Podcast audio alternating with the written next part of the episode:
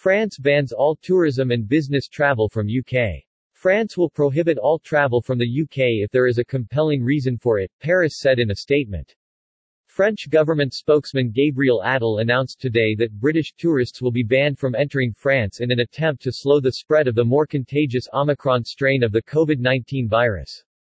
Paris has said that applying tougher rules on people traveling from the United Kingdom would give France more time to prepare for the forthcoming new wave of COVID-19 infections. France will prohibit all travel from the UK if there is a compelling reason for it, Paris said in a statement. Travel for the purpose of tourism and business from the UK to France will be banned for now. We are going to put in place more drastic controls at the border with the UK, Attal said in an interview with French BFM TV. New restrictions, to be unveiled by the Prime Minister's office later on Thursday, will include reducing the age of a valid PCR test from 48 hours to 24 hours for those arriving from the UK. The change will come into force from Saturday regardless of vaccination status.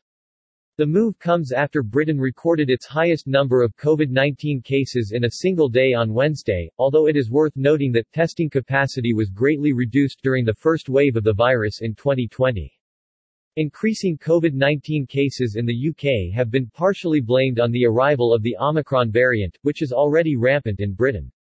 British Transport Minister Grant Shapps confirmed on Thursday that haulers would be exempt from the French restrictions.